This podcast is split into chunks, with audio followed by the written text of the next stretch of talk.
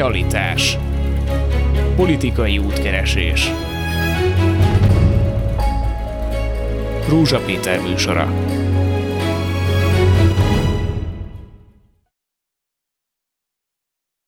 Jó napot kívánok! Az új műsor sorozat első adása egy kérdés körül zajlik. Ez röviden úgy néz ki, hogy a jognak asztalánál vajon kinek maradt még hely. Egy kicsit részletesebben. Az elmúlt 12 évben a Fidesz a parlamentet lényegében törvénygyárrá alakította át, és a legfurfangosabb módszereket alkalmazta és alkalmazza, hogy egy-egy jogszabály megalkotása vagy éppen módosítása lényegi és érdemi vita nélkül sok esetben egyébként szinte titokban történhessen. A járványt kihasználva például a különleges felhatalmazással visszaélve a kormány az egészségügyben, az önkormányzati életben és még más területeken is olyan jogi változtatásokat hajtott végre, amelyekhez a járványhelyzetnek végül is semmi köze nem volt. Vagy itt vannak az úgynevezett saláta törvények. Ezeket többnyire az utolsó pillanatban nyújtják be, és hogy az abban egyébként nyilvános címkékkel köszönő viszonyban sem lévő apró kis részleteket becsempésznek, és ezek a részletek sokszor az életünket lényegesen befolyásolják. Jogállamban élünk-e egyáltalán? Még ezt a kérdést elég sokszor teszik fel a szakértők. A minap hallottam egy szomorú és szellemes választ erre. Az volt, hogy persze, hogy jogállamban élünk, hiszen minden jog az állami. A jelenlegi helyzet tehát nem éppen jó, de a szakértők többsége és természetesen a szabad sajtó képviselői soha nem adhatják fel. Tehát mit kellene és mit lehetne tenni azért, hogy ezek a zavaros diktatórikus jogviszonyok megváltozzanak. A Realitás című új műsorban ezzel ezzel kezdjünk, tehát a mindenható állammal szállunk szembe. Realitás. Politikai útkeresés. A kormány a büntető eljárási törvény módosításakor néhány éve bevezette ezt az úgynevezett előzetes eljárás intézményét. Szerintem a hallgatók többsége egyáltalán nem ismeri ezt a dolgot. Elmondom, én a lényeget utána szakértőink beszélgetnek, és akkor a részletek is ki fognak derülni. Szóval a lényege az, hogy nem is kell konkrét gyanú, mondjuk, vagy arra utaló jel, hogy valaki elkövetett valamit, valami csúnya dolgot, mondjuk egy bűncselekményre készül. A nyomozó hatóságok vélelmezhetik ezt, és mindenféle bírói engedély, bármilyen hozzájárulás és bármilyen kontroll nélkül az illetőt vagy az illetőket egyszerűen megfigyelhetik. Titkosan adatokat gyűjthetnek róluk, és legfeljebb, ha végén nem jutnak semmire, és nincs egy megalapozható gyanú valami vádra, akkor egyszerűen elrakják az aktát, és senki nem tud erről az eljárásról, hogy vele szembe ilyen valaha is történt. Ha meg viszont találnak valamit, akkor nyilván onnan lesz nyilvános és mondjuk úgy, hogy törvényes a nyomozás. Most ennek a dolognak a részint a kritikáját, részint pedig az elemzését fogjuk adni a mai műsorban. Vendégeim Kadlót Erzsébet volt bíró, büntető jogász, a Magyar Kriminológiai Társaság főtitkára. Jó napot kívánok itt a stúdióban, köszöntöm. Jó napot kívánok. És Latman Tamás nemzetközi jogász, aki viszont egy kicsit messze van tőlünk, így telefonvonalon, halló, Brüsszelből, ugye, ha jól tudom. Igen, halló, jó napot kívánok, üdvözletem a hallgatóknak. Jó, de teljesen olyan, mintha itt lenne közelünkben, itt lenne mellettünk, úgyhogy hál' Istennek jó lesz a hang. Tehát Erzsébet, mikor is vezették ezt be, mikor fogadták ezt el, mióta hát hatályos? 2018-as 18 módosításnál, így van, július 1-ével lépett hatályba az új büntetőeljárási törvény, addig nem létezett ilyen intézmény. Igen, ez szerintem egy normális demokráciában elképzelhetetlen. Tamás hallott valamit ezzel kapcsolatban a szakmai körökben? Mi volt hát a visszhang? Hát alapvetően olyan különösebben nagy szakmai hullámokat, vagy ilyen, ilyen felháborodásra bármi nemzetközi körökben sem nagyon váltott ki, aminek az az oka elsődlegesen, hogy azért ez egy létező trend az államok gyakorlatában, hogy a büntető eljárások tekintetében, meg a büntetőügyek tekintetében ez egy picit olyan szakmai értelemben, mint a Szent Grál, hm. hogy mindig mindenki keresi a leghatékonyabb megoldást, a legjobb megoldást, és ugye itt van egy nagyon sajátos kettős kényszer, amivel a politikai szférának küzdenie kell. Ugye a politikai szférát azért emlem ki, mert hát ezzel a jogszabály kezdeményezések onnan jönnek, meg a jogszabályokat alapvetően ott találják ki. És ez a kettősség, ugye, hogy legyen minél hatékonyabb, minél eredményesebb, minél gyorsabb a büntetőeljárások rendszere, ugyanakkor természetesen meg kell felelni különböző alapjogvédelmi, jogállamisági egyéb elvárásoknak. De hát itt megfelel ez annak? Itt nekem ez a gondom.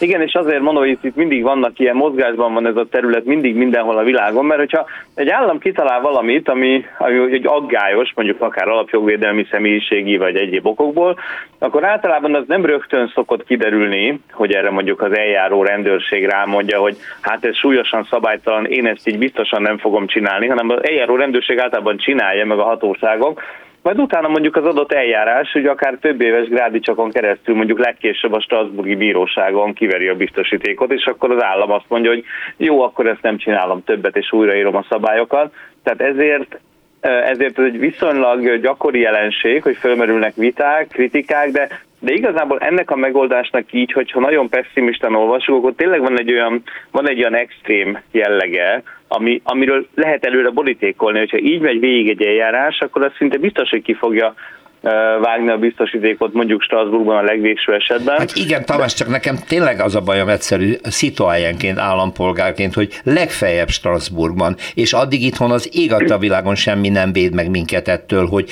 tudtunk nélkül zajlik egy, egy, egy nyomozás, zajlik egy adatgyűjtés, egy megfigyelés, egy vélelmezett dolog alapján, ez gyakorlatilag akkor teljes szabad kezet ad az államnak, nem tudom, Erzsébet hasonlóan lojálisan ítéli meg? Hát az az igazság, hogy ez ez a jogintézmény kezdettől fogva a büntető, valódi büntető jogászok között, hogy úgy mondjam, kiverte a biztosítékot, azért Tóth Mihály professzortól kezdve Finszter Gézáig többen cikkeztek róla már a kezdetekkor. Gondolom a szakmai sajtóban. Hát igen, mert hogy ez a, a gyanú gyanújának a gyanúja, vagy mi ez? Ez Tehát, egy ilyen rejtőjenői. Igen, miközben a... egy büntető eljárás megindításának az alapja az a gyanú, ami persze eddig is lehetett többféle a különböző eljárási törvényekben, egyszerű gyanú, megalapozott gyanú, na de ez a, a gyanúra is is nyomozunk, és ilyen jogcímen tulajdonképpen azt csinálunk, amit akarunk, amiről aztán utána nem is vagyunk kötelesek számot adni, Arról sem vagyok meggyőződve, hogy egyébként eredetileg a jogalkotó ilyen szándékkal találta volna ki ezt az eljárást. Ez úgy menet közben értelmeződött át. Hm. Legalábbis, amikor én részt vehettem szükebb szakmai körű tanácskozásokon a kodifikáció időszakában, akkor az előzetes eljárásnál nem erről volt szó. Most az előzetes eljárás két dologra használják, erre, vagy nekem rettenetesen rossz tapasztalatom, hogy ilyen címen félreteszik a sértetti feljelentéseket, mert végül is hat hónapig nem kell róla számot adni, hogy mi történik. Uh-huh, uh-huh. Hat hónap, és az ötödik hónap közepén, amikor már nagyon lázadunk, akkor kapunk legfeljebb egy idézést a, a hatodik hónap utolsó előtti napjára. Rendkívül rossz tapasztalatom van uh-huh. ilyen szempontból is. Igen, ugyanakkor az emberben az is felmerül, hogy állandóan rikácsolunk, hogy meg kell állítani a korrupciót, hogy a szervezet bűnözés ellen még hatékonyabban kell föllépni. Tehát akkor ennek semmi köze hozzá. Nincsen? Ennek, ennek semmi köze hozzá. Tamás szavaiból úgy vettem ki, hogy, hogy azért talán... Az más. Én szerintem nem. az más ez, hogy, hogy ki lehet találni emberekről, hogy akkor most, hát ha elkövettek valamit, ez, ez, ez nem, ez, ez a semmi ellen való fellépés, ez a zaklatás az én Tehát szememben. Tehát a gyanú, gyanújának a gyanúja. Igen. Kadlót Erzsébet így fogalmazott Tamás. Igen, akkor befejezném az előző gondolatot, amit nem sikerült az előbb. Bocsánat, de ad, ad, ad, adogatom a szót ide-oda, hogy a hallgató hát tudja persze, követni. A lényeg az, hogy szerettem volna egy picit egy tágabb kontextusra berakni ezt a problémát, és ott tartottam éppen, hogy ez a magyar megoldás, ez úgy annyira extrém, és itt azt gondolom, hogy itt nem lesz köztünk vita, hogy a szakma művelői, a szűkebb értelemben szakma, tehát most nem a saját mondjuk nemzetközi, meg emberi jogos dolgaimra gondolok, hanem a bünteti jogászok körében Magyarországon, ahogy Erzsébet nagyon helyesen és pontosan felhívta rá a figyelmet, a szakmában már ugye megjelentek azok a hangok, amik nagyon kritikusak voltak. Csak ugye ami egy fontos dolog, hogy az, hogy a hazai szakmában megjelennek kritikus hangok, azok nem egyik napról a másikra jelennek meg mondjuk a nemzetközi szakmai közvéleményben, mert erre mindig kell egy kis idő, meg kell egy-két olyan, ha szabad úgy fogalmaznom, hírvívő eset, ami kap egy nemzetközi ismertséget, és azért van az, hogy nemzetközi szinten, hogy, hogy a kérdezi kérdés az volt, hogy hozzám milyen fajta felháborodások jutottak vissza ezzel kapcsolatban, és erre az a válaszom, hogy olyan különösebben nagy felháborodások nemzetközi szinten nem, mert még nem járták be ezt az utat, Viszont amit már érdemes itt rögzíteni, hogy például a, hír, a információszerzés tekintetében, aminek ugye az adott nagyobb ismertséget Magyarországon, hogy Hát akkor ugye az igazságügyminiszter is különleges esetekben engedélyezhet lehallgatást, de azt ő ugye az államtitkárára delegálta, akivel szembe egyébként volt titkos lehallgatás, mit tudom én. Ezek a kérdések már jóval régebben már egyébként a Strasbourgot megjárták, uh-huh. hiszen annak idején uh, ugye kiváló jogász kollégák indít, indít, indítottak Strasbourgban eljárást, amit ugye a Strasbourgi Bíróság az akkori a hírszerzés, a információgyűjtéssel kapcsolatos jogszabályok kritikájánál már megfogalmazta, és ezek a dolgok összekapcsolódnak egymással, ami egy nagyon-nagyon-nagyon összességében még nagyobbá teszi ezt a problémát, amit ennek a fajta jogintézménynek a létrehozása és a gyakorlatba való átültetése jelent. Most nekem arra nincsen adatom, talán Erzsébetnek van, hogy hogy egyébként ténylegesen ezt az eljárást, ezt mennyiben alkalmazták, mert hozzám semmilyen adat nem jut el, nyilván ez nem nyilvános adat amúgy sem, de igazából, hogy ez mekkora problémát jelent a gyakorlatban, azt azt gondolom, hogy azt is jó lenne tudni hozzá, hogy ennek a fajta nagyon ilyen speciális, ugye a gyanú gyanújának a gyanúja, ami nagyon jól nagyon tetszetősen meg. Azért nekem van egy példa, mert ugye teljesen laikus újságíróként csak kívülről sejtem, hogy ilyen módon szereztek adatokat egy igen nagy vállalkozóról, aki nem tartozik éppen a NER oligarcháinak körébe, és ellene több próbálkozás is zajlott, és a dolognak a, a szépsége igazán az volt, hogy egy kormányközeli labban jelentek meg egyébként adatgyűjtés alapján szerzett információk. Sejtem, hogy ez már akkor akár így is történt, de Kadlót Erzsébet lehet, hogy tud konkrét példákat. A helyzet az, hogy erről mi soha nem fogunk hiteles statisztikával nem. rendelkezni, ja, hát persze, hát mert hát ugye ezt nem mondják meg. Nem áll érdekében senkinek, hogy ezt velünk közöljék. Hát legfőjebb ugye a tájékozott állampolgárnak, meg a tisztességes eljárásnak állna érdekében. De azért ne keverjük ezt össze azzal, ezt az előzetes eljárást önmagában, hogy vannak a leplezett eszközök, ami ugye ezen túlmenően van. A lehallgatás, a megfigyelés, a helyis lakás átkutatása, stb. stb. Tehát ami nem feltétlenül jár együtt a, az előzetes eljárással, de nem tudom, hogy melyik a jobb, vagy melyik a rosszabb, mert amíg egy leplezett eszközt azért legalább valamennyire dokumentálni kell, és azt azért dokumentálnak is. Tehát én az ügyekből ezt látom, ahol felhasználják, hát azt nem tudom persze, amit nem használnak föl, hogy azzal mi van, de dokumentálják, míg az ilyen előzetes eljárásban nem leplezett eszköz, amihez sem bírói engedély nem kell, sem ügyészi engedély nem kell, mert ugye létezhet olyan fajta is, sem pedig nem nemzetbiztonsági célú, amihez ugye az igazságügyminiszter engedélye kellett, most meg már majd nem tudom, hogy kinek az engedélye fog egyébként most is majd a Rogán Antal eldönti, úgy tűnik, hogy oda került, ami egész elképesztő. Hát, de a Rogán Antal azért, bocsánat, szóval ő egy államtitkár, akkor is, ha miniszteri rangban van. Hát- Praktikusan a miniszterelnökség vezetésével van ugye felruházva, akkor az ő főnöke a miniszterelnök. Tehát az egyes számú ember fogja akkor ezentúl ezeket engedélyezni. Hát na, ezt nem hiszem, hogy bárhol egyébként lenne ilyen működő rezsim engedélyezni, vagy pedig egymás között megbeszélik, hogy akkor most rászállunk valakire, mert ugye van rá lehetőségünk, senki nem mondhat, ha utólag kiderül, hogy ez jogtalan, hiszen az akkor ráfogjuk, hogy ez egy előzetes eljárás keretében történt, és akkor az illetőt figyeljétek meg, hogy mit csinál és hol járkál. Tamás, nekem ez az agályom, hogy ez politikai eszközként használható.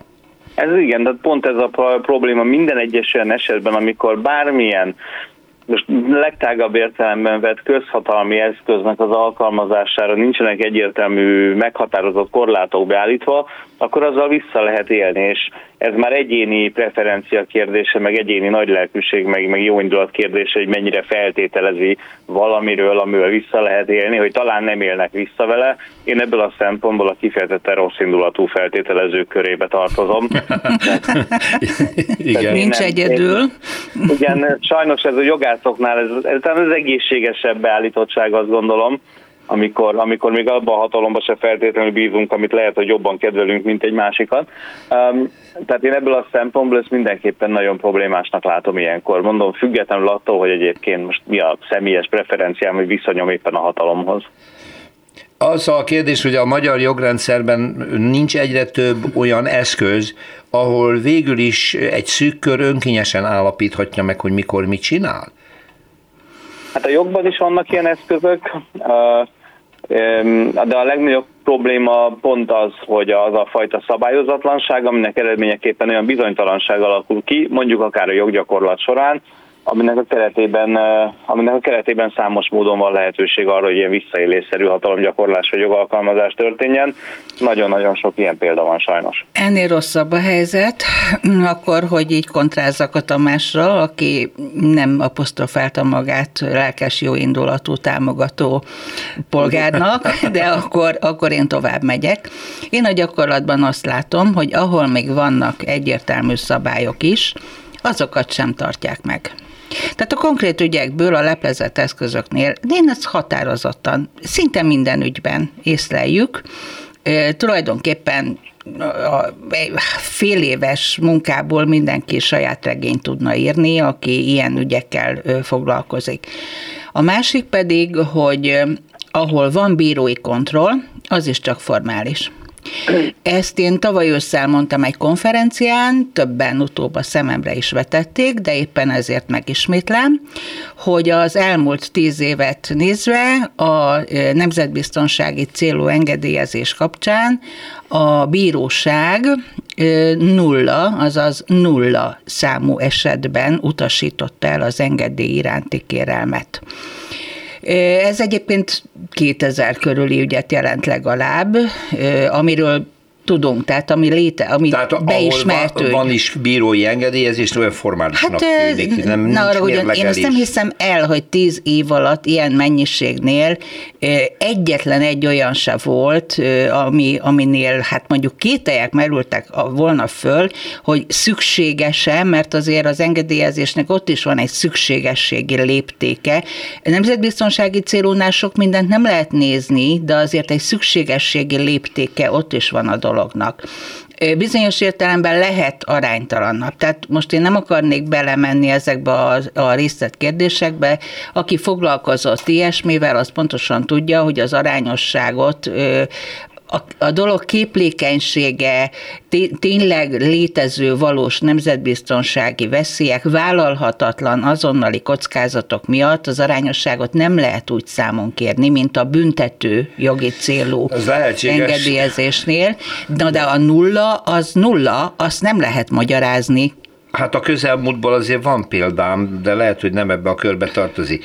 A Pegasus kém szoftver alkalmazásának a, a leleplezése után, amikor kiderült, hogy ügyvédek, újságírók, fotoriporterek ellen is bevetették, és utána summásan nem személyre bontva, de az államtitkárnak vagy a miniszterelnökséget vezető miniszternek a, a, a, a, a véleménye az volt, hogy nemzetbiztonsági indoka volt annak az alkalmazásnak, akkor egy újságíró újságírónál milyen nemzetbiztonsági ok verülhet fel. Szóval nem egy bevándorlóról volt szó, nem egy migránsokkal, már ilyen hülyeséget beszélek, menekültekkel, foglalkozó szervezetről volt szó, stb. stb. És egy országos ügyvédi kamara elnökével. És egy országos ügyvédi kamara elnökével, hogy miféle nemzetbiztonsági, ez egy ilyen gumi fogalom? Hát ez az. Tamás nemzetközi jogászként azért gondolom e, számos gyakorlatot ismer.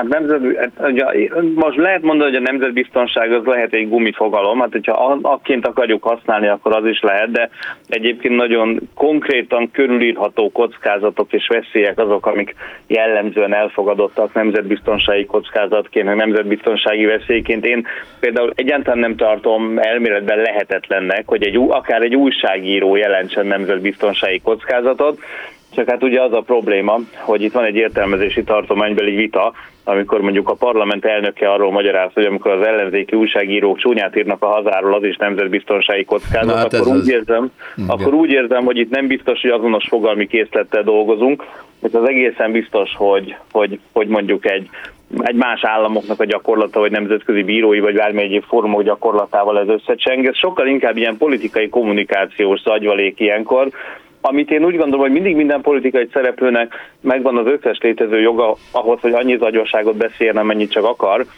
csak mondjuk abban ne, áll, ne állítsuk be a nemzetbiztonsági szolgálatokat, meg, meg ne állítsuk be nemzetbiztonsági veszélynek.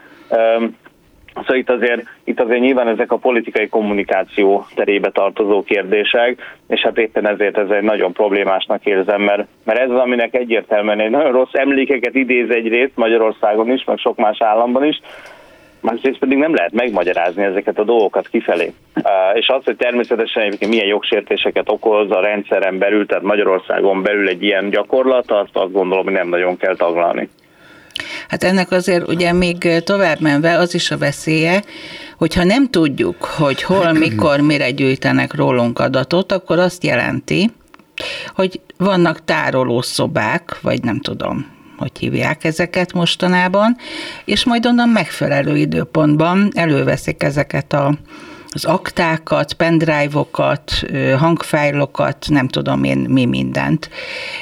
Ez az egyik fele. A másik, hogyha nem is tudunk róla, és nincs, aki ellenőrizze, és semmilyen szinten nincs, aki ellenőrizze a tárolást, a felhasználást, ha már, ha már jogosultságban még széles felhatalmazást adunk, akkor annak is megvan a veszélye, hogy hát uram, bocsá, majd gyártanak is rólunk aktákat, aminek semmilyen valóságtartalma nem lesz. Na, ebben meg viszont én vagyok meggyőzhetetlen rossz hiszemű, mert én meg mindenhol ezt tanultam meg a történelemből, hogy ellenőrzés nélkül az ilyen eszközöket, módszereket nem lehet szabadjára engedni, annak beláthatatlan a veszélye, a következménye, és 10-20-30 30 év múlva is visszaüt. Ez, ez vitathatatlan egyébként, ez egy nagyon-nagyon fontos dolog, és éppen ezért ez egy nagyon nehéz helyzet, amúgy most kicsit elvonatkoztatva a mostani magyar helyzettől, meg minden kritikától, amit azt gondolom, hogy teljes joggal, meg alappal megfogalmazhatunk, de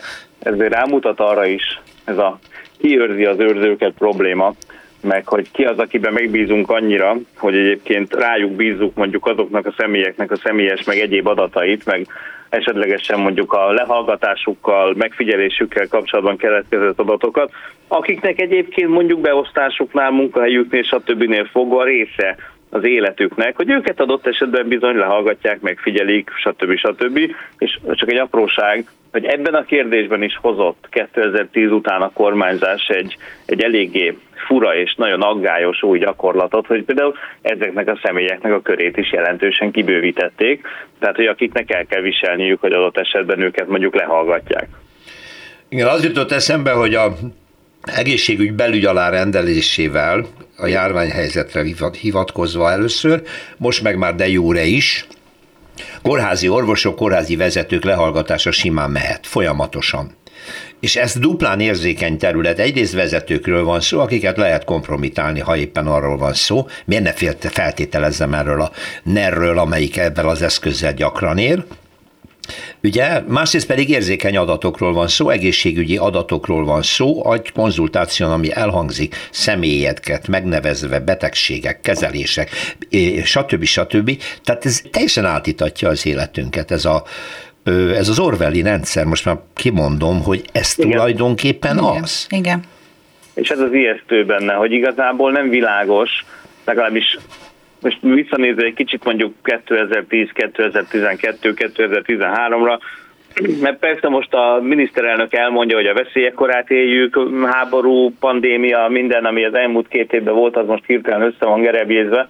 De hogy mondjuk mi volt az indoka mindennek mondjuk már ilyen 2010 után közvetlenül, tehát arra szerintem egyértelmű választ senki nem fog tudni adni, tehát éppen ezért ez még inkább aggályos. Igen, akkor ott tartunk ebben a pillanatban, hogy a a büntető jogalkotás erősen politika vezérelt és politikai érdekrendszer alapján történik, mert közben meg arra lennék kíváncsi, hogy a bűnözés sikeresebbé vált-e ezek által, vagy nem. Mert ez egy hát beszédes szám lenne. Hát de mindig ez a szép az egész, hogy egyébként a, a kommunikációban az ilyen intézkedések megindokolásakor mindig ez a mondás, hogy a kormányzati részről, mindig minden kormányzat részéről, nem csak a mostani magyar kormányzat részéről, de a mostaniban hatványozottan, hogy hát de hatékonyabban kell fellépni, és ez egy politikailag egy ilyen politikai kommunikációs szempontból ez egy nagyon veszélyes téma, mert hát ugye az ellenzék, mindenkori ellenzék a világon mindenhol, sehol nem szeret az ilyen dolgoknak ellentmondani, egyrészt azért, mert a választók egy része ennek ez tetszik, meg hát ugye nem akar senki a bűnözők pártjára kerülni, már pedig, hogyha ők, ő egy ilyen két témában kritikusan lép föl, akkor nagyon gyorsan megkapja ezt a vádat a éppen mindenkori hát, kormánytól. Igen, és tovább megyek, és hogyha ezt elkezdi szofisztikálni, és magyarázni, hogy de nem erre gondolok, hanem arra, hogy legyen nagyobb kontroll az ilyen eszközök alkalmazása fel, ezt meg a választó már nem érti, mert ezek azok az apró részletek, azok a kisbetűs dolgok, amik legfeljebb a szakmára tartoznak, és ezt nagyon ügyesen használja ki a kommunikációban ez a kormány nem érti, vagy nem is érdekli egyáltalán. Vagy nem is érdekli. De, ugye, tehát ugye a választópolgárokkal kapcsolatban nem feltétlenül szabad mindig megpróbálni megmondani neki, hogy mi az, amit ő már pedig kell, hogy érdekelje, én, én személy szerint ebben a kérdésben azt az álláspontot képviselem jellemzően régóta, hogy de igenis meg kell neki mondani, aztán politikában jobban beágyazott barátok, ismerősök ilyenkor elmondják, hogy hülye vagyok, és nem. Tehát ez egy, ez egy természetes dolog, azt gondolom minden országban egyébként, ahol, ahol van politika, meg politika csinálás, meg közvélemény, meg a közvéleménynek a tájékoztatása, ott ez egy ilyen, ez egy ilyen egyensúlyozási kérdésként mindig mindenhol előjön hát itt kell megtalálni a megoldást, hogy valahogy például a politikai kommunikációban ilyen jellegű kritikákat úgy elhelyezni, hogy azt ne lehessen olyan nagyon könnyen kiforgatni mondjuk kormányzati részről. Hát azért annyit szeretnék csak ehhez hozzáfőzni, hogy azt elég régóta mondogatják a hozzáértők, és magam is ugyanazt tanultam ugyanazon az egyetemen, ahol a mostani politikai elit is végzett, hogy önmagában a jog eszközeivel nem lehet a, a bűnözés ellen harcolni. Igazándiból ezt még nem igazolta soha vissza senki, hogy az ilyen beavatkozásoknak közvetlenül a bűnöldözésre milyen hatása lenne. Önmagában. Önmagában. Jó. Fontosabb a szakszerűség. Innen fogjuk folytatni. Kadlót Erzsébet volt bíró büntetőjogásszal, a Magyar Kriminológiai Társaság főtitkárával és Latman Tamás nemzetközi jogásszal. Realitás. Politikai útkeresés.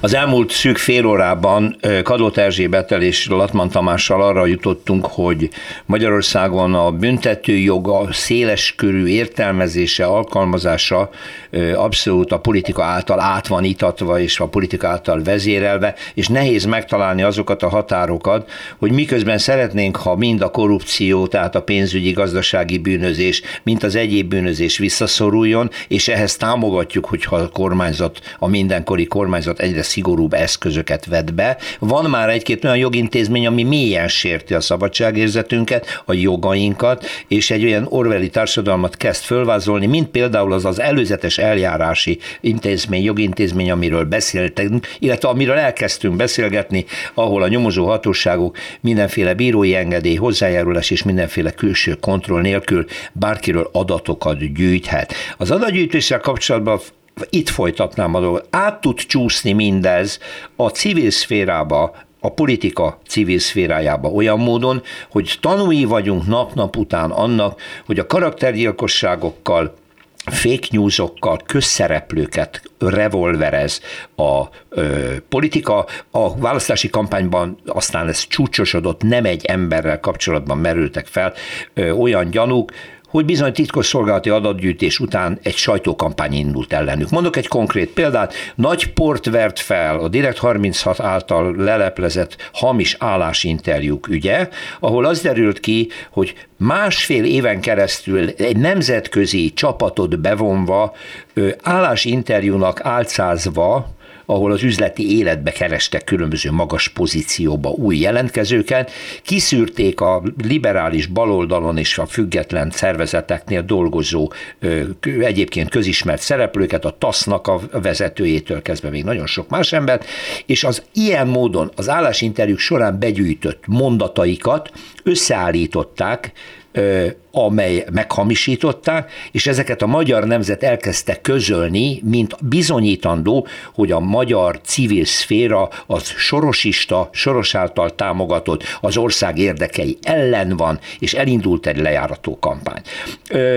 Jenei Jósörel fog hivatkozni, aki akkor még ugye a TASZ vezetőjeként áldozatául esett ennek, aki azt mondta, hogy meggyőződése, hogy ezt csak titkosszolgálati eszközökkel lehetett működtetni másfél éven keresztül különböző külföldi személyiségek bevonásával. Hát ez ellen mit lehet tenni, kérdezem.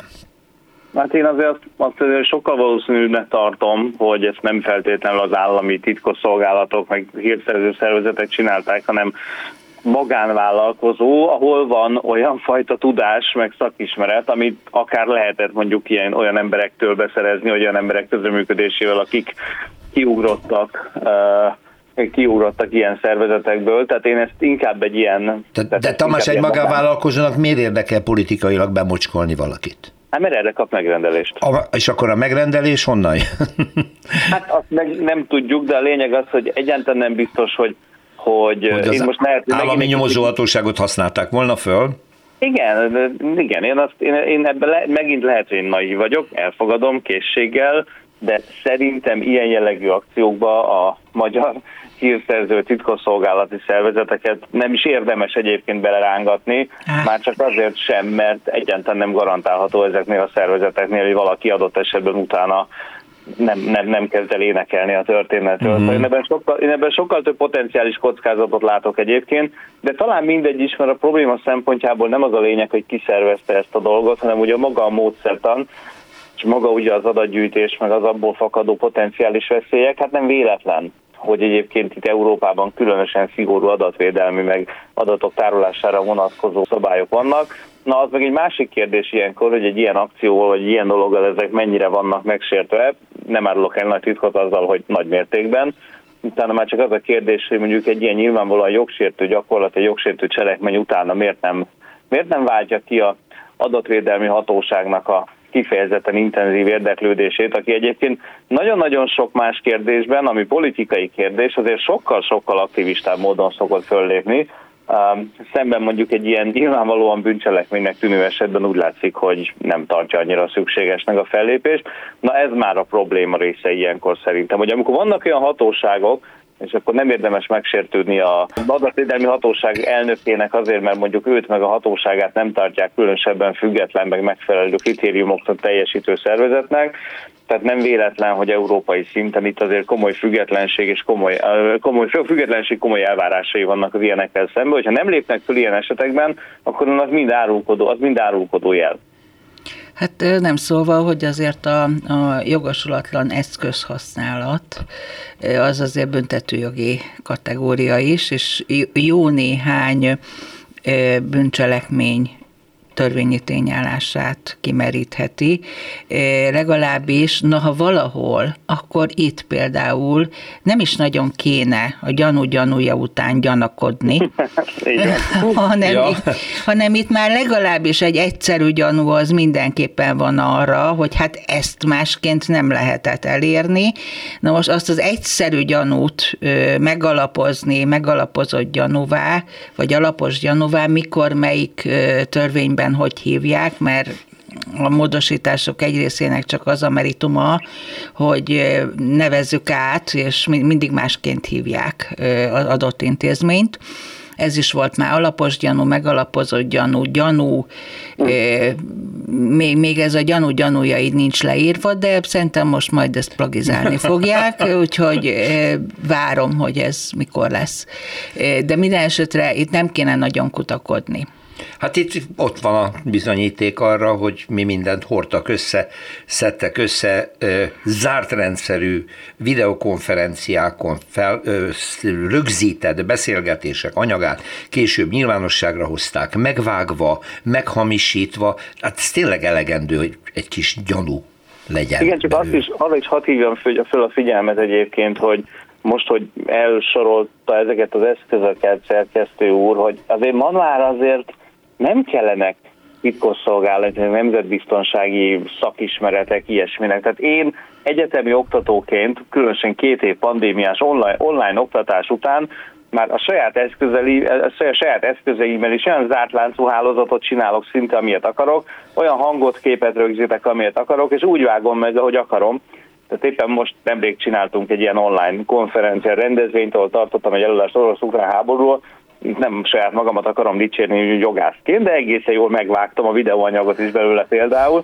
Szóval már, már azok az eszközök, amik ilyenekre alkalmasak, már ezek sem feltétlenül kívánják ezeket a fajta speckó szakismereteket, és ez rámutat arra, hogy ez tényleg mennyire veszélyessé válik, mert azzal, hogy az eszközök, a hozzáértés, a szakismeret elérhetővé válik, azzal az ilyen potenciális visszaélések, bűncselekmények elkövetésének a száma is jelentősen megugorhat. Ez nagyon jó, hogy a Latman Tamás ezt említi, mert ebből következik az a kérdés, amit a műsor második felébe szeretnék megtárgyalni önökkel, nevezetesen, hogy egy normális világban akkor milyen kontrollok építhetők be, milyen ellenőrzési pontok lehetnek, hogy ne lehessen egy önkényesen bármilyen titkos eszközzel bárki ellen bármikor eljárásokat indítani, adatokat gyűjteni, azokat hogy mint lehessen felhasználni, mit kelljen bizonyítani a nyomozó hatóságnak, hogy mihez hogyan jutott hozzá. Nyilván nem a spanyol viaszt kell kitalálni, vannak azért a világon még nem demokráciák. Hát egyébként olyannyira nem a spanyol viaszt, hogy a mostani büntetőeljárási törvény előtt az előző hosszas gyötrődések, alkotmánybírósági beavatkozások, korábbi AB döntések alapján eljutott abba az állapotba, hogy ö, már egy bírói gyakorlattal is megtámogatott, mondjam azt, hogy egészen tisztességes rendszer volt a titkos információgyűjtés és titkos adatszerzés körében. Nem azt mondtam, hogy tökéletes, tehát senki félre ne értse, de már abszolút azon a, a szinten voltunk, hogy na ezzel, ez azért már elfogadható. Uh-huh. Ha betartják a szabályokat, akkor elfogadható. Mi történt? Első lépésként az, hogy a célhoz kötöttséget, mint olyat, azt rögtön feloldották. A mostani törvényben nincsen célhoz kötöttség. Mondan egy példát a hallgatónak, hogy ez mit jelent? Hát az, például az, hogy önnel szemben engedélyezik egy meghatározott bűncselekmény vonatkozásában az eszköz alkalmazását, de mert most én itt voltam a stúdióban, találkoztam önnel, egyszer csak ott veszük észre magunkat, hogy rám is kiterjeszthetik, Aha. mert hát ki tudja, mi, mi még mi mindent beszéltünk meg azon kívül, ami egyébként a mikrofonba elhangzik és akkor már velem szemben is felhasználható lesz. Na most természetesen vannak olyan bűncselekmény kategóriák, és voltak, amikor nem kérdés, hogy az egyikre beszerzett adathalmazt, hogy ilyen egyszerűen fogalmazzak, a másikra is jogosnak tartotta az ember felhasználni. Ott azért az emberölés, terrorizmus, kiskorúval szembeni súlyos cselekmények, ezekben én sem látok kivetni valót, hogyha itt azt mondjam, hogy mindenkire tegyünk egy olyan kört, amikor már ez mindenkire felhasználható, arra is, akire nem engedélyezték eredetileg. Na de az, hogy most úgy feloldották a dolgot, hogy létezik ugyan egy formális szabály, a bevezető részben, majd utána oldja. A következő paragrafus is oldja, oldja, oldja, és a végén, amikor megnézi az ember, hát ez olyan, mint a citrompótló, már nincsen semmi. Tehát e, igazán e, pillanatnyilag... Jó, mondom a példát, hogy Völner Pál esetében is arról volt szó, hogy nem őt kezdték figyelni, hanem nem. a Stadul urat, és a képbe úgy került bele, hogy Völner és Stadul folyamatos találkozásai során látni lehetett a kettő között kapcsolatot, de az első tételben az ügyvéd ügyvédje Völner Pálnak azt mondta, hogy miután nem ellene indult, nem használható fel az így megszerzett adat. Hát én most ugye egy konkrét folyamatban lévő ügyben... Csak emlékszem, a sajtóban ez előjött, igen, előjött ez igen, az érv. Nyilván nem fogok erről semmit nyilatkozni, mert nem az én ügyem, tehát én... De azt példázza, hogy egy ilyen esetről van szó, amikor valaki igen, képbe igen, kerül, igen, igen. fel van oldva a célhoz kötöttség, tehát amit mondom. Egyébként abban az ügyben nem is ez a nagy kérdés, az már fölmerült más ügy, ügyben is, uh-huh. nem csak a Völnernél, hogy ugye ha nem az országgyűlési képviselőre engedélyezik, mert ott még színesedik ah, a persze, dolog ezzel, bézek. hogy Igen. képviselő, akkor, akkor ő rá vajon felhasználható-e, ha védett személyre, ne, ne, nem védett személyre kezdődik a, a megfigyelés. megfigyelés. Hmm. Ugye ez egy olyan kérdés, hogy teljes joggal mondta a Pintér miniszter úr még a napokban is, hogy országgyűlési képviselőt nem figyeltek meg, mert arra nem adtak engedélyt, mert ilyen engedélyt kiadni nem lehet. Én ezt neki elhiszem. Uh-huh. Ez biztos is, hogy így van. Csak éppen másra ki volt adva az engedély és a felhasználhatóság. Tehát nem önmagában az engedély a lényeg, hanem, hanem hogy kire lehet felhasználni. Mire lehet használni az adatokat. Ki és, a, és kire. És kire, és gyakorlatilag milyen bűncselekményre is az, hogy egyébként, na az meg ellenőrizhető lenne, hogy az eszközök használata az ö, törvényesen történik-e. Csak például, amit én nagyon régóta mondogatok, idestova mit tudom én, 25 éve, 30, uh-huh. hogy ö, menet közben, még a bírói engedélyes eszközöknél is, menet közben nincs bírói engedélyez, vagy ellenőrzés. Miközben Aha. Strasbourg ugye azt mondja, hogy ezeket három pontos ellenőrzésre kell alávetni a kezdetekkor, menet közben és lezáráskor. Nálunk azt értik menet közbeni ellenőrzésen, hogy ha letelt az idő, akkor oda viszik a bíró elé, hogy hosszabbíts már meg öreg, mert még nem végeztünk. De hogy mi történt? Hogy történt? Hát ez nem ellenőrzés, nem hát persze. Hát ez nem ellenőrzés. Hát ez, ez se hiszem, hogy nemzetközi gyakorlat, ez is egy ilyen jó kis magyar dolog, nem Tamás? Igen, és az, én azon gondolkodtam, hogy a kérdésre, hogy itt hogy lehetne jobb vagy hatékonyabb rendszert csinálnak, erre mit is tudnék valami szépet, vagy okosat, vagy hatékonyat mondani, és rájöttem, hogy igazából semmit, mert azt gondolom, hogy amit ebben érdemes meg el lehet mondani, azt már annak idén a jogtudomány meg az államtudomány egyik nagy klasszikus, a Montesquieu, azt nagyon szépen megmondta, mikor azt mondta, hogy hát, hogy amikor ő elutazik egy országba, nem azt nézi, hogy ott vannak-e jó törvények, mert olyanok mindenhol vannak, hanem hogy azokat végrehajtják, meg alkalmazzák-e megfelelő módon.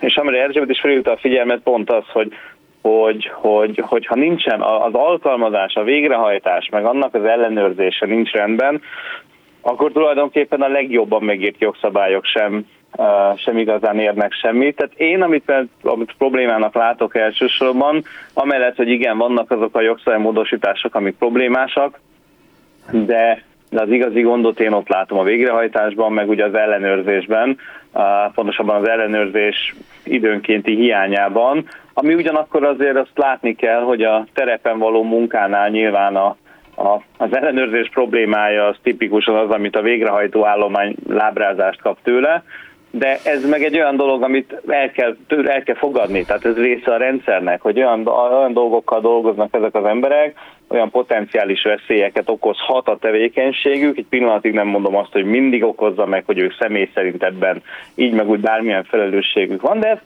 meg kell tanulni, ez is egy tanulási folyamat, hogy ilyenkor az ellenőrzéssel is együtt kell tudni élni, és ez egy nagyon fontos dolog. Most Magyarországon amikor a jogalkotó már ennyire elengedi a kantárt, meg így szabadon hagyja a dolgokat, hogy nincsenek a dolgok megfelelően leszabályozva, amikor egy politikai aktor megkapja a lehetőséget arra, hogy ő engedélyezzen, amit én egyébként fogalmilag egy önellentmondó dolognak érzek egy kicsit, de még, még talán lehet együtt élni egy ilyenfajta flexibilitással a rendszerben, de, de amikor az van ténylegesen, hogy, gyanú gyanújának a gyanújáról beszélünk, és az indíthat meg mondjuk eljárást, és annak az eljárásnak az eredményeképpen képződhetnek olyan adatok, amikről nem tudjuk, hogy mi fog vele történni, és hogy mikor lehet utána felhasználni, és ez egy nagyon fontos, hogy Erzsébet erre felült a figyelmet, hogy ennek a konkrét veszély az, hogy akkor azt se fogjuk tudni, hogy ki mikor fog új adatokat gyártani egyáltalán, tehát amikor ezeket mind összerakjuk, akkor láthatjuk, hogy a probléma igazából mekkora, és én fenntartom, amit az előbb mondtam, hogy én alapvetően a végrehajtásban és a hatékonyabb ellenőrzésben látom a megoldást. Persze ki lehet találni nagyon kreatív megoldásokat arra, hogy a kiőrzi az őrzőket alapon, rakjunk be még egy réteg őrzőt, meg még egy réteg őrzőt, meg a Parlament Nemzetbiztonsági Bizottságának gondoljuk át a szerepét, stb. stb. Ilyenek mind lehetnek, de ezek semmit nem érnek akkor, hogyha egyébként nem megfelelően alkalmazzák ezeket a szabályokat a végén. A jog annyit ér, amennyit betartanak belőle, igen, és annyit, annyit nem ér, amennyiben visszaélnek vele. Nem lehet-e beépíteni olyan kontrollt, hogy bármilyen adat a felhasználásakor, büntető eljárás, vagy a sajtóban való nyilvános megjelenésekor kötelezzék a forrást az adat megszerzésének bizonyítására. Hát Annak a, a módjára. A újságírást lehet, hogy rögtön nagyon vágnánk. Igen, ezzel ez a probléma. Na hát igen, hogy, most akkor vissza, visszanyaltam. Vagy igen, leg, leginkább az újságírók tiltakoznának mm, ezzel ellen, és mondjuk igen. a másik oldalon én nem szeretném a sajtószabadságot sem korlátok közé szorítani ha, ha már valamit nagy nehezen elértünk, akkor abból legalább amit lehet őrizzünk Amennyi meg. még megmarad belőle, a, legalább jó, azt hát, ne adjuk föl, szóval értem. Én, én, én nem találok ki erre való módszereket, pont ezért. A, a büntetőeljárásban jó, kötelezem, hogy nevezze meg a forrást. Azt mondja, hmm. hogy nem. Azt mondja, hogy nem tudom. Azt mondja, hogy nekem Szabó Lajos János Károly Péterként mutatkozott be. Kérhettem én az igazolványát? Nem. Hát Tehát eh, az a baj, hogy ezeket a köröket egyébként többségében lefutották, Amivel még lehetne eh, vissza, már hogy a világban megpróbálták lefutni ezeket a köröket, amivel még lehetne visszaszorítani, hogy az engedélyezés, amivel ugye Halom Tamásnak vannak fenntartásai, engedélyezéskor és a hosszabbításkor egy korrekt, tisztességes bírói vagy ha ügyészi engedélyes, akkor ügyészi indokolás. Nem egy ilyen egymondatos, hogy mert a törvény ilyen-olyan szakaszának A meg B meg C pontjában a K pont úgy apostrofálódik, hogy. Mert pillanatnyilag így néznek ki ezek a végzések. Nem érdemi semmi, mérlegelésről semmi. van szó. Most utána akkor hogy, hogy fogják ellenőrizni, hogy arra, az a célra kell-e még vajon hosszabbítani, vagy az például már új cél, mert azért egy adott pont nagyon sok mindent magába foglalhat. Tehát ha, ha lenne egy ilyen indokolási kötelezettség, ami ugye egyébként önállóan is Strasbourg képes probléma, a bírói döntésekkel kapcsolatban, és nem csak az érdemi döntésekkel kapcsolatban, hát akkor talán az is segítene a dolgon. Tehát ha nincs számonkérés, nincs ellenőrzés, nincs egy mérce, akkor el fog szabadulni a dolog, és akkor nagyon nehéz lesz visszafordítani. Akkor, akkor tényleg visszajöttünk oda, ahonnan indultunk, hogy végül is 1994 belügyminiszteri napi parancsok szabályozták, nem is volt jogszabály, hát akkor nem, nem érez többet pillanatnyilag. Hát ez elég szomorú, hogy ilyen korlátlan terepen mozoghat és politikai szándékok szerint a jogalkotás és a jogalkalmazás, és, és, és mindketten, mind Latman Tamás, mind Kadlót Erzsébet azt mondja, hogy igazi gátat nem lehet szabni, ez egy kultúra kérdése, hogy mit tartunk tiszteletben az írott és az iratlan jogokban, és a politikai elit hozzáállásán múlik csupán. Szigorú bírói kontroll, amire Erzsébet utalt, és nagyon örülök neki, hogy ő mondta ki, és nem nekem kellett, de most már főbátorodtam én is. tehát, tehát hogy, hogy valóban ez, a, ez egyik legfontosabb dolog, ami, ami minden jogállamban, most tök mindegy vitathatjuk a minőségét, stb. modellről beszélünk, tehát ahol minden jogállamban ez, ez kell, hogy legyen a, a végső ellenőrzés. Beszélhetünk kultúráról, gyakorlatról, metodikáról, ez mind-mind nagyon fontos, de a végső ellenőrzés az a bíróság kezében van, és itt például nagyon fontos lenne, hogy mondjuk ne az legyen a, az indokolás egy hosszabbításra, hogy mert lejárt a törvény szabta határidő. Ja.